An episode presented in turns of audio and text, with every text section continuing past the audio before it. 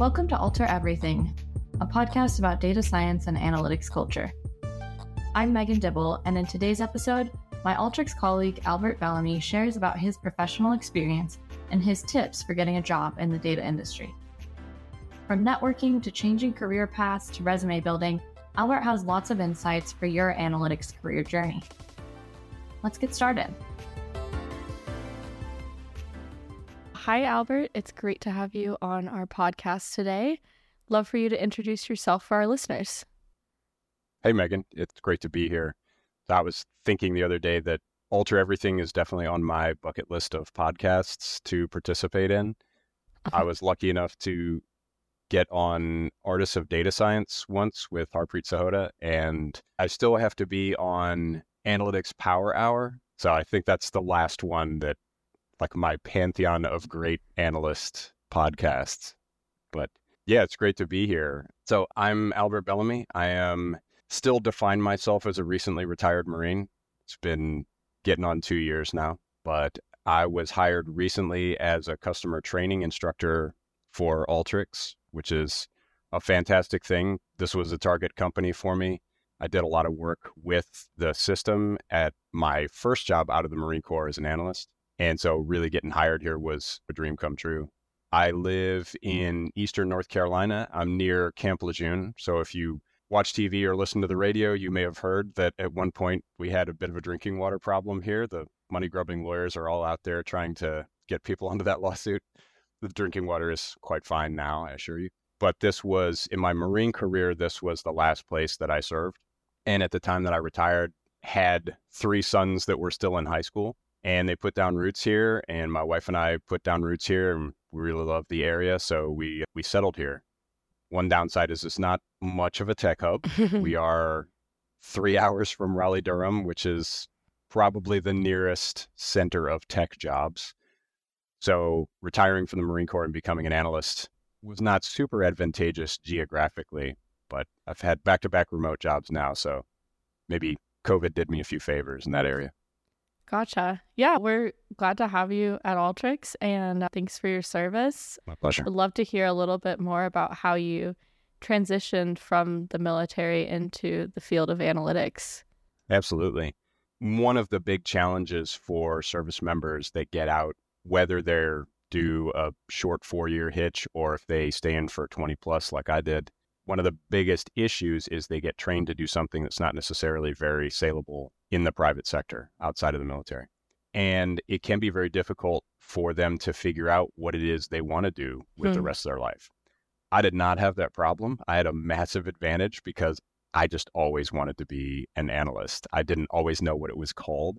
I like to half jokingly tell people that about 3 years ago, I was literally Googling what is data science to figure out what exactly the field looked like, which is funny because at the time I was starting to wrap up a master's degree in analytics, but I had taken that with the intent to do that in the military. And then when that, for structural and career path reasons, became the wrong thing for me, I started having to figure out on the fly, what does this look like in the private sector? And so a lot of the things that I had done in the Marine Corps just gravitated towards or been assigned to do. While they were never analyst by title, they, in hindsight, were analytics oriented. So the first thing that I did in the Marine Corps was the title of the job was maintenance management clerk. But it was a lot of data entry and understanding different codes and different language that would come off of these maintenance forms that we would use that would signal supply status of repair parts or where the truck or the howitzer was in the maintenance cycle. And so when you broke it down in hindsight, it was taking direction from a stakeholder and translating that direction into computer speak of some sort so that our computer system could create some efficiency, and then taking those reports out that the average person could not read, the average Marine couldn't comprehend, and translating the computer speak from code back into layperson talk and then briefing it back to that stakeholder and saying, here are the efficiencies we can gain in planning the maintenance of our equipment. When you break it down like that, that's analytics. That's what an analyst or a data scientist does at a base level, or at least has one step in that chain. Yeah, totally. I can relate to some degree to that in terms of I started out in industrial engineering and did internships. And looking back at those internships, the times when I had some projects that I really loved and I was like, oh, I just sat there and the hours flew by. And I'm like, oh, that was when I was working with data. Like, maybe that would be a good career path. And I totally also had a moment where I Googled data science because I was like, what do I do next? And I was like, is data science a thing I should do? And I ended up doing like a online course for it and whatnot. Yeah, I love that your experience in the military, that different roles prepared you in different ways, kind of a unique path to getting into the field. Yeah. And I'd like to know like what your best advice is for people that are looking to change their career path and get into data. I've actually done some thinking about this lately, and I really want to write an article. The thing that I've come up with is the same thing that draws a lot of people to analytics is the thing that makes them terrible at managing their careers. And they're not always in an analytical mindset. They may just be mathematical people. And so when you think about what math is and why it's wonderful, math is a formulaic approach to getting the right answer. But then when you think about it, there's generally one approach. There's the right way to get the answer. And that right way will always give you success. So if your inputs are good, if your process is good, and if your execution is good, you will never meet failure. You practice it once, you understand it. And if you do it 1,000,000 times, you'll get the right answer 1,000,000 times. Life is not like that because there's just too many variables involved. Career paths are not like that. But we get all these mathematical thinkers that want the formula. And so they want the magical success key. Tell me which platforms to study. What degrees and certs do I need? How many jobs do I apply for? What companies should I go for? But they want these steps in order that they can execute. And then at the end, it's a guarantee of success. And so I think the advice I would give is you need to be less mathematical and more analytical and just understand that there are so many variables out there that the best thing you can do is execute best practices and advisable things and just keep setting yourself up for success, but understand that even the best process and the best preparation can lead to failure. I know so many people that are just brilliant and highly skilled and they're doing all the right things and they just can't quite close the deal and get that job. Yeah, that's so true that like you want to have this formula for success, and especially people who are aiming for the data jobs are like detail-oriented, analytical.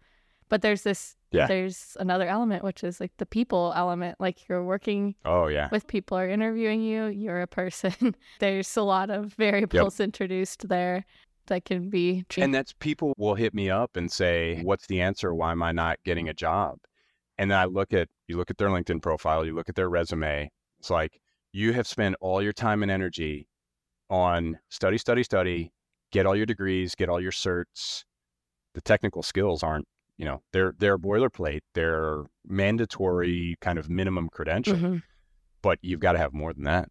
Yeah. And the networking piece is super, super critical. And sometimes people's last box to check when it takes time and when it's not a simple activity like studying for a test and passing it. But it's not a Gantt chart. And that's when I have a talk that I give on how the networking and branding and portfolio and all these things interact. But the biggest thing is, you can start them one at a time, but networking doesn't start and finish after you get your degree. You have to be putting effort into all of those lines of execution throughout.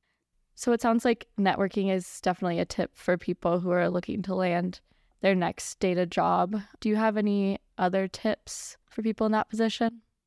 So when you're talking about next job, people have this impression that getting the first job is some glorious rite of passage, and that once you get your foot in the door is a huge barrier to entry. I don't mean to discount. Getting that first job that has analyst in the title is massive. And once you get that, it's far easier to get the next one, as I found out. But the thing is, it's not the hurdle and then you quit doing all the things that got you there. And so once you get that first job, the key is all those lines of effort, they keep going. And so you're networking now. Not only do you need to keep networking, but now you're in a company. Now you can build a network of professional peers within that company. Mm. In many ways, that's even more valuable because now you can become an intrapreneur where you can create opportunities for yourself within the company. And when I got hired at my last job, one of the first things I did was just start meeting people, either doing coffee chats with them face-to-face through computer, of course, or connecting with them on LinkedIn and just making some sort of connection with as many people in the company as I could. And then that company was part of a larger conglomerate. So I started making connections throughout the organization. Those didn't necessarily bear tangible fruit for me in getting the next job. It was connections at Alteryx that helped me with that because I started using the system, started really enjoying it, and started making friends at Alteryx and the ACEs and people that I met in Inspire. But you've got to keep doing the things that made you successful in getting that first job. So networking, you've got to keep your resume updated. What are some of your tips for resume building? Like, what's the most important for people to include? There's a few catchphrases that I've developed or borrowed slightly from other people. And the biggest one for me is focus on achievements, not activities. Mm. When you see a bad resume, generally as long as there's nothing structurally or there's heinous misspellings or grammar errors or anything like that, if it looks okay, if the format and the structure are adequate, when you get down to content, the mistake that people make is they talk about their daily grind. Mm-hmm. And if they haven't just cut and pasted their job description, which is a description of the daily grind for the most part, they've rewritten it, or they focus on where their time and energy goes, which is the 80, 90% of tasks that are just daily stuff. So for me, getting ready for classes, teaching classes is daily grind stuff. It's awesome and I love it. And it's where most of my time and energy goes. But 2 years from now, and I'm looking for another job, I can't write up a job description saying I spent 8 million hours getting ready to teach the foundations of data preparation class. I did. It took a lot of time. It took a lot of energy, but it's not impressive. You can't get another job with that. So the talking about daily grind, talking about the activities that you did, and talking about just aggregate metrics. If I say I taught 1,000 classes, that's not impressive. And aggregate metrics, while you do want some metrics, some impact, aggregate metrics are the lowest of the low, that you just count up that thing you did a bunch of times successfully. What you have to ask yourself is, how impressive is that? It took a lot of time and energy. I have a lot of emotional investment in that, but it won't get me a job. So why talk about it? And so you have to put yourself in the shoes of the reader. And many times, there are things I did in the military that earned me medals that I almost laughed when I got the medal because it was like, that thing took me like 2 hours. It didn't even feel significant at the time, but it was something that was wildly important in the grand scheme of things. Yeah. Or briefed really well and got some general's attention somewhere. And so you have to think that way. That project that you did for a day that got the attention of your CEO or CFO because it saved the company $500,000, even though it took you 20 minutes and all it was an Alteryx workflow that you put together in your spare time and then went to lunch and delivered it. But for some reason, it delivered like gangbusters for the company. That's far more impressive than I managed to answer 10,000 phone calls and reply to a bunch of emails. Yeah. It didn't take much time, but it briefs. And so that's what you have to focus on. Achievements. Yeah. Yeah. That's funny that you mentioned the example of like saving the company $500,000, because that was something that happened at like my internship at Tesla. It was basically, I had a bunch of projects that I was working really hard on and not making a ton of progress on, but one project where it was a manufacturing line and we basically decided we can definitely do this with one less person. They were kind of already doing it if they were short-staffed, but it's like we made that decision.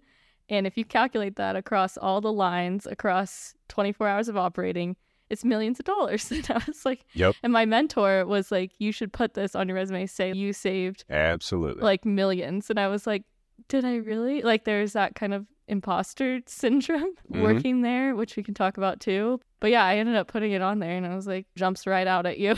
And I can talk about it. I did do something. It didn't feel like the most effort I put in, but it just happened to have the biggest result. And also, let's say you're a person who you don't have that $1 million impact story to put on your resume. What's your advice for how you can still present yourself even if you haven't had those opportunities? I think the first thing is just best practices going forward. So you have to put yourself in a position where you can measure your impact at jobs. And I think that a way to set the tone for that is when you come in and you do your first counseling or direction with your supervisor, one of the things you need to lay out there is, I need to understand the importance of my work. Mm-hmm. And so people get wrapped around the axle about it's super clunky when they've been at a job for a while, and then they start asking around about, oh, what was the impact of this project I did 6 months ago? And how much money did we make for the company by doing X initiative? And then it becomes quite apparent, okay, this person's getting their golden parachute ready. They're building their resume to go get another job. So obviously you don't want to put yourself in that situation. But people do find themselves in a situation where they've been nose to the grindstone so long that they say, okay, I don't understand the business problem here. I don't understand what my impact was. Maybe I had an impact, maybe I didn't. It's important to set that tone when you first get to the company and say, I have the intellectual curiosity that I want to know how the business works. I want to know what the KPIs are. I need to understand my own importance. What impact do I have? Does my work section have on the company? How is our impact measured? I've been very lucky. This job and my previous job have both been places where we put together OKRs and we have cognizance of, you need to understand your impact on the KPIs, key performance indicators that the company has. Mm-hmm. And do you save money? Do you make money? What do you do? Obviously, it's a different problem set if you're at the point where you've been laid off or you're in a career pivot and you're looking back and you're saying, I have measured nothing. I can't reach back to any of these jobs and credibly say, hey, can you tell me what my impact was on the bottom line? I would say in those cases, it's okay to talk about, on your resume, talk about the projects that you did and describe them in a way that alludes to impact that can either lead to a potential, if you can credibly estimate, this project had the potential to save the company 10% on human resources or healthcare, or improve efficiency of process X by 10%. I think that most people, if they put some thought into it, they can come up with that.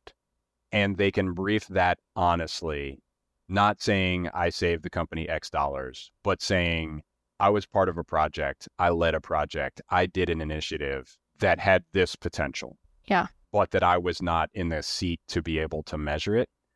And it didn't occur to me at the time, but now I'm aware of it. That shows a level of both honesty and awareness that I think would be appealing to an employer. And then if that's all you've got, sometimes aggregate metrics it's better than having nothing but verbiage on the page. Mm-hmm. So if you can tally up, if there's a thing that you did that wasn't boilerplate, answer emails, make the coffee, turn on the lights in the morning, if it's something that is a part of your job description, it's something that you do very well, yeah, I could count the number of classes I teach for Alteryx. And that's better than just describing the environment in pure words. We talked a lot about the dollar savings impact, but also if it's any sort of project where you're working on a process, especially an analytics process, where if you had the opportunity to see the before state and then you know what you worked on, yeah, you can get back to, oh, this is going to save them 10 hours a month or 30 minutes a week because maybe the manual work that they were doing before or the inefficiencies you saw where the process started. So I know that was a big thing for me at my last job was the time. Couldn't always get to the money, But the time is something that I was familiar with. But time is money. There you go. Time is money. Yeah. So it's another strategy you can use. For the next question, we talked a little bit about networking earlier, but I'm curious what networking looks like for you now, and if you have any stories of personal connections you've made or what that's looked like for you. Yeah, absolutely. It's funny, but I worked for a podcast called How to Get an Analytics Job. Solid. I think was an offshoot of that original Google search. It's because I started getting into podcasts and listening to them. And so that's one that is aptly named. It comes up when you search for such a thing. And through working that podcast, I met Abe Diaz, who was a fellow listener. And then when I started working on it, talking to him as a fan of the podcast, and he would always engage with our content. And then a guy named Matt Bratton, who I'm wearing the shirt of his company. Matt was a guest on the show a couple of times, and he and I became friends. And now the three of us have this long-running group chat with each other. And I've never met either of those guys in person. But Abe and I are in the Veterans Advocacy Tableau User Group. Abe is now, partially because of me, is now core certified in Alteryx. Matt is absolutely a mentor to both Abe and I as we have our beginning couple of years in our data careers. We're talking about some ventures together, the three of us. And yeah, it's just a tremendous relationship with those two. I have so many connections that really have become actual friends, not just LinkedIn or podcast friends or through the internet kind of thing, but people that I would say I measure it by, would I make a special trip to go meet this person in person and hang out? I absolutely would. Sadly, Abe is moving to Minnesota from Kansas City, and Matt lives in Fresno, so it's a little tough. Yeah, that's awesome. And super interesting just thinking about how things have changed with remote work and networking online. Like, I remember in college thinking networking had to be like going to some event in my business casual, eat my appetizers, it'd be super awkward. Leave after an hour. I'm breaking out in a sweat just as you described that. That sounds like my seventh circle. Yeah. So, yeah, I would not. Not interested. Love the virtual. I love meeting friends virtually, but that's cool that those friendships have lasted. Yeah, absolutely. A lot of it's just about removing barriers. So there's only so much of a connection you can get with someone in chat and comments and those sort of written media forms. There's something to getting a voice-to-voice or a face-to-face, even through a computer, that is just, it removes a barrier and it gets an added layer of human connection. Yeah, definitely. We've talked a little bit about LinkedIn. You're super active on there. There's content you produce. And I'm wondering, like, what keeps you motivated and excited to help others make the switch into data? I'm a firstborn son, so I'm a born pleaser and I seek approval. Not the answer you're expecting. Yeah, it really is just, I'm a bit of an introvert and I didn't have the easiest childhood, and it's just, part of it's just a way to make friends. A lot of it is there's no playbook out there. I have a large degree of sympathy for people that are where I was 3 years ago, Googling what is data science, where you were whenever you began your journey. It's just it feels like such a monolithic challenge. It makes me uncomfortable thinking of other people struggling to figure out how to get up that hill. There's only so much you can do, even if you get out there and write the definitive book of the path to data glory. If such a thing could even be done, how many people would read it? So you can't help everybody. I think it's just a degree of empathy for the problem that they're facing and knowing that it can be extremely difficult to find the right answers. There are answers everywhere. A lot of them are wrong. A lot of them are based entirely on someone's anecdotal experience. A lot of them are just profit seeking. And so to be able to separate the quality and affordable answers that you can find out there is incredibly difficult. And I just sympathize with that. And I'd like to ease other people, as long as people are willing to do the work, I'd like to ease the information imbalance that's out there. Yeah. And that's something that I like about our SparkED program here at Alteryx too, is that absolutely they're working to ease that career transition and provide like quality free resources for people that are changing careers. So I'll definitely include some resources for that in the show notes. But that program also led by a Marine. Amazing. Just putting that out there. We just had the Veterans Employee Resource Group meeting yesterday, and we laughed. Everybody laughed, Marines and non-Marines, because of the number of Marines that are in the room. I don't know how that happened. I don't think it was by design. Maybe we just gravitate towards awesome companies. Yeah, analytics for Marines. Yeah, so would love to just finish off on what you enjoy about your role at Alteryx now, what you're doing and what you like about it. I've had to learn to love this thing that I'm about to say, because ironically, it was what I didn't like about my previous job. And that is that there's never enough time and you're never quite ready.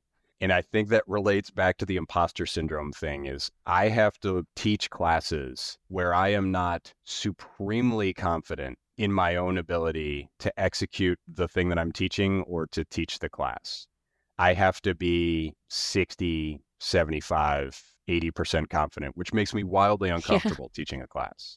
And the fact is that even being 60% savvy on the material to where I don't have it on complete lockdown, you're still light years ahead of pretty much anybody that's in the class taking it.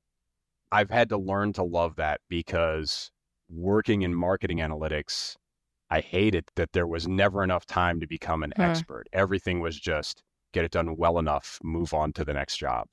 And I would actually get myself in trouble because I would try and do something to perfection, and they would say, why have you been working so long on this? Just get it done, get it out the door and go. And so I've had to become comfortable with that, because task that's before us to teach just so many things that I've become an expert in the intelligence suite tools. I'd never used them before I got hired at Alteryx. And so the task to teach this thing that you're not necessarily 100% confident. If you tell me to teach data preparation palette, okay, cool, I can do that in my sleep. You tell me to teach the R predictive tools. Okay, I've got to get ready for this. And there's not enough time to get ready to where I'm the world's duty expert on it. You know, your imposter syndrome is gone and I can answer all of the questions and I am the all-seeing eye. It's, I've got to get good enough that I can teach this, answer questions, know what I don't know, have a healthy respect for that, and not try and be something I'm not to the students. Yeah. And so that's what I've really learned to love. I love relating to the students. I love teaching the classes. Teaching is just a ton of fun. But really, it's the thing that I've had to get comfortable being uncomfortable and be able to execute with a pretty good 75% plan. Definitely. I think that's the thing. That's awesome. It's been great to talk to you today, Albert. Thank you so much for coming on our podcast. Yeah, thanks for having me. Yeah, have a great day. You too. Thanks for listening. Links to resources mentioned, like the SparkED program, are available in our show notes on community.alteryx.com/podcast. Catch you next time.